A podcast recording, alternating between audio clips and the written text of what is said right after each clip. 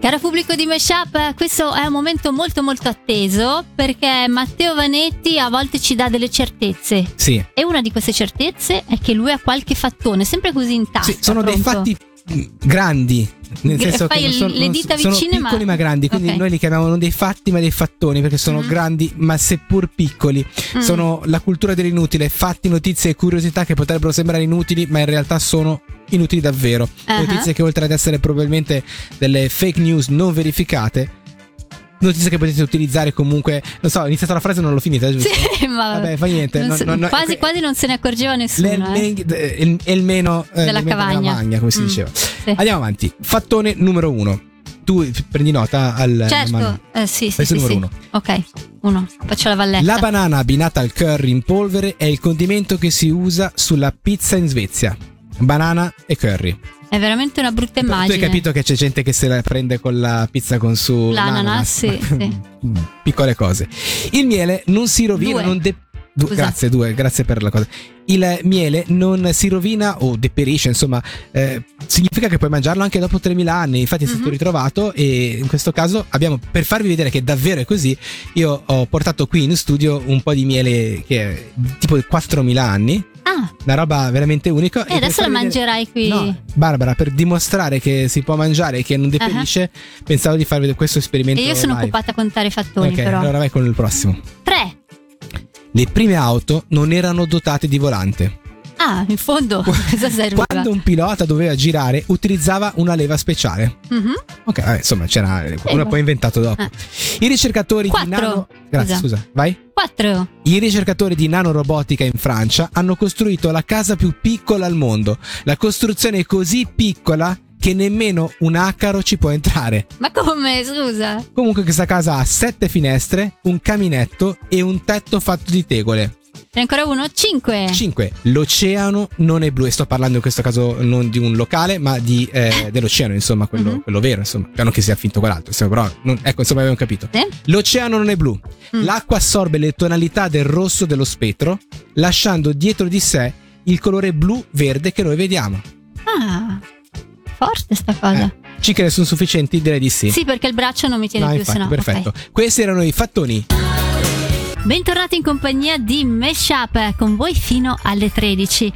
Adesso, come dire, c'è- ci sarebbe un momento per una C'è la mia rubrica, c'è una rubrica- una c'è una- rubrica nuova che Matteo vorrebbe provare a portare in radio. Che porteremo in radio da Non- adesso in avanti una novità. non è detto che funzionerà, No, ma proviamo. non è detto che funziona. Proviamo. Allora. Chi ha mai fatto una cosa del genere alla radio? Portare dei grafici alla radio, grafici, Yeah. ricerche, numeri, numeri, numeri, cari amici, da Data is Sì. Beautiful, un Reddit che io adoro. Sì. Mhm. Da Data is Beautiful ci sono cose davvero incredibili che si possono scoprire. Cioè, ci sono praticamente dei sondaggi su tutto. Un po' su tutto, cioè, Eh, ma a volte, cap- ragazzi, voi sì. Mm-hmm. non ci credete perché il dietro le quinte di questa trasmissione, diciamolo, è emozionante. Io ci sono Diciamolo, momenti che diciamolo. finisce la trasmissione, poi faccio vedere a, a Barbara Ah. tutti i grafici che- di questo Sì. Data is Beautiful. E tante volte gli ho detto facciamo una rubrica su questa cosa qui. Sì, E non lei mi c'era ha se- mai tempo, non c'era mai è stato tempo. pazzesca Finalmente sta cosa. siamo riusciti a fare questa cosa qui.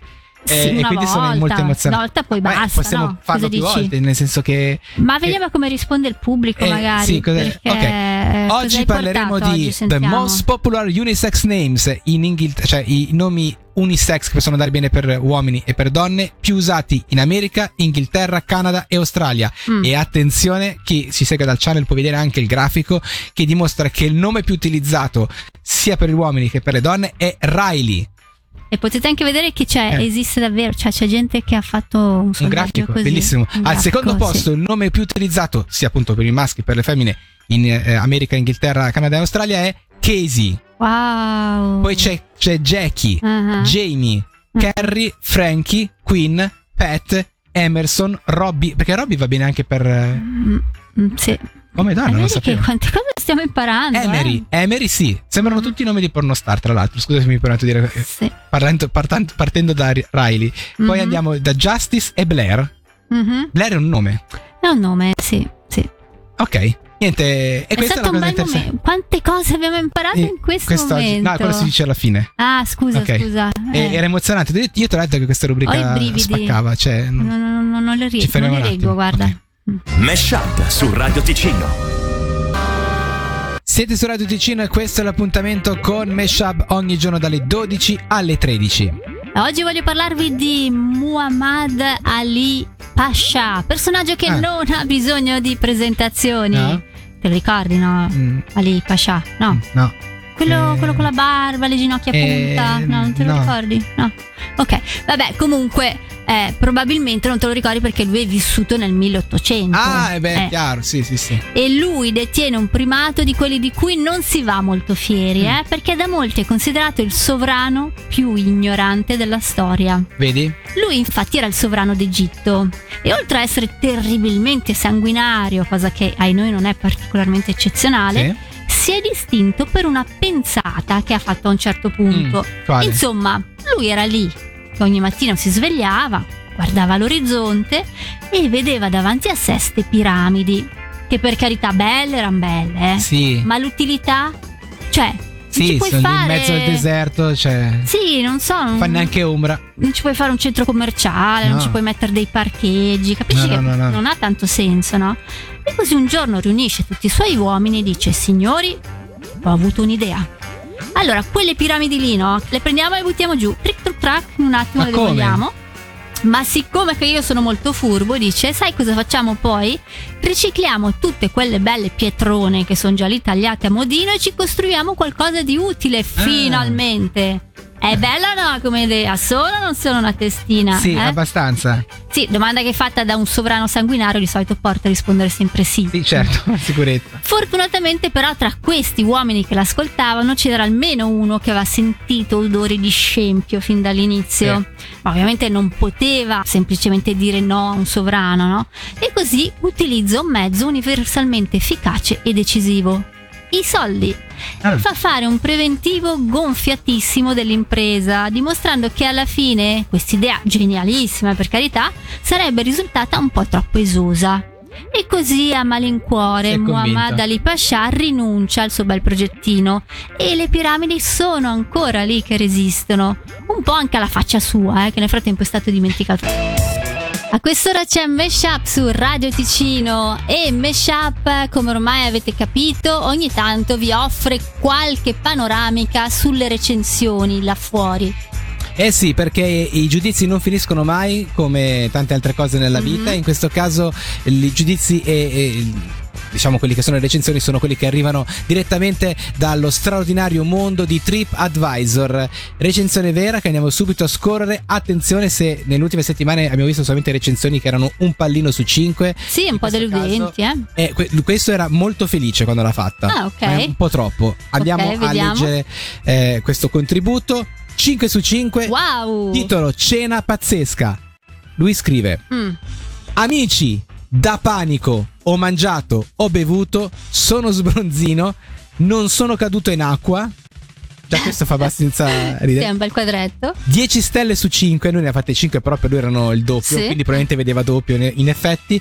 Pazzesco, atomico e ehm, Sì. l'ultimo pezzo lo, cioè, si- censuriamo? Lo censuriamo, lo dice, cioè Cra- No. cracco suca. Cioè, niente, Ma no, dai! no, era, molto, era molto contento, diciamo, Sì, dicendo sì. cracco non C'è arriverà. dell'entusiasmo. Aspetta, la dico meglio. Mm. Cracco non arriverai mai, eh, non sorgerai mai a questo livello. Bravo. Mi sembra un bel giro di Detto parole. però in poche parole. Mm, Questo sì, è quanto sì, sì, è sì. stato il eh, giudizio di questo eh, simpatico amico lasciato su TripAdvisor. Mesh Up su Radio Ticino. Sempre su Radio Ticino, sempre l'appuntamento con Meshup. D'altra parte, questo è il suono, la musica di questo programma. Una musica che vola in alto come un aeroplano. Wow, ma me l'hai servita benissimo. Ma neanche a grazie. farlo apposta perché parli di aeroplani? Certo, ma, Ma tu tu- guarda il caso. Ah, Incredibile, te. Allora, era il 24 ottobre del 2003 quando il Concorde concludeva ufficialmente la sua carriera come aereo di linea. Una delle ragioni principali di questa interruzione è stato un unico ma disastroso incidente avvenuto tre anni prima, che aveva influenzato in modo indelebile l'opinione pubblica. Ma prima di quel momento il Concorde rappresentava una sorta di Rolls Royce dei cieli e vantava delle prestazioni incredibili, che spesso rimavano con prezzi incredibili. Eh, sì. Non per niente, sebbene sia rimasto in servizio per più di 40 anni, in tutto ne sono stati prodotti solo 20 esemplari. Mm. tutti realizzati negli anni 70. Che strano se ci pensi, no? Perché sono rimasti in circolazione fino al 2003. Erano considerati un prodigio tecnico, ma erano tutti risalenti agli anni 70. Eh sì.